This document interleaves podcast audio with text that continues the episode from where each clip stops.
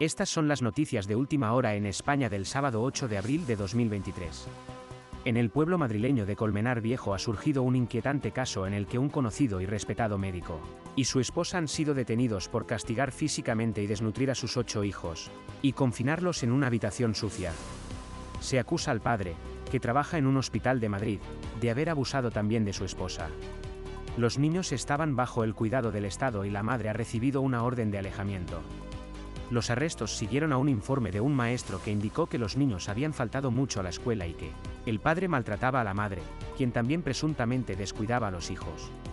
El estado de toda la casa fue descrito como impactante, siendo la única habitación limpia la oficina del padre. Heineken, la compañía cervecera holandesa, ha anunciado que lanzará la cerveza de barril más vendida en España, Cruzcampo, en pubs de todo el Reino Unido.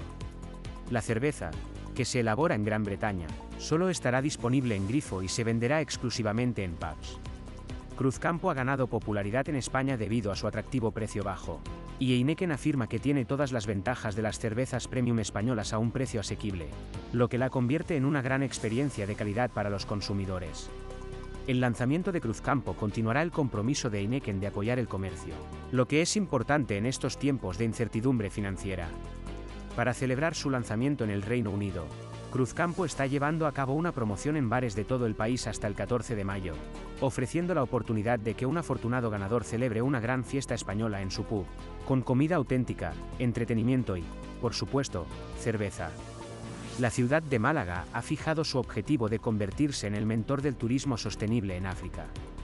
La candidatura de la ciudad para albergar Expo dos mil veintisiete se basa en compartir prácticas turísticas sostenibles con varios países africanos, que se beneficiarían de la transformación de Málaga durante treinta años de ser una de las ciudades más feas, sucias y peores del mundo, a convertirse en un centro de turismo cultural y patrimonial. El jefe de turismo de Málaga, Jonathan Gómez Punzón, dijo que la ciudad había demostrado iniciativas avanzadas de tecnología sostenible, que se describen como parte de su proyecto de candidatura propuesto para Expo dos mil veintisiete. Esto podría llevar a una candidatura exitosa y, en última instancia, a la primera Expo organizada en África. Para obtener más titulares de noticias de tendencias en España, simplemente busque Auscast Spain News Headlines en su aplicación de podcast favorita.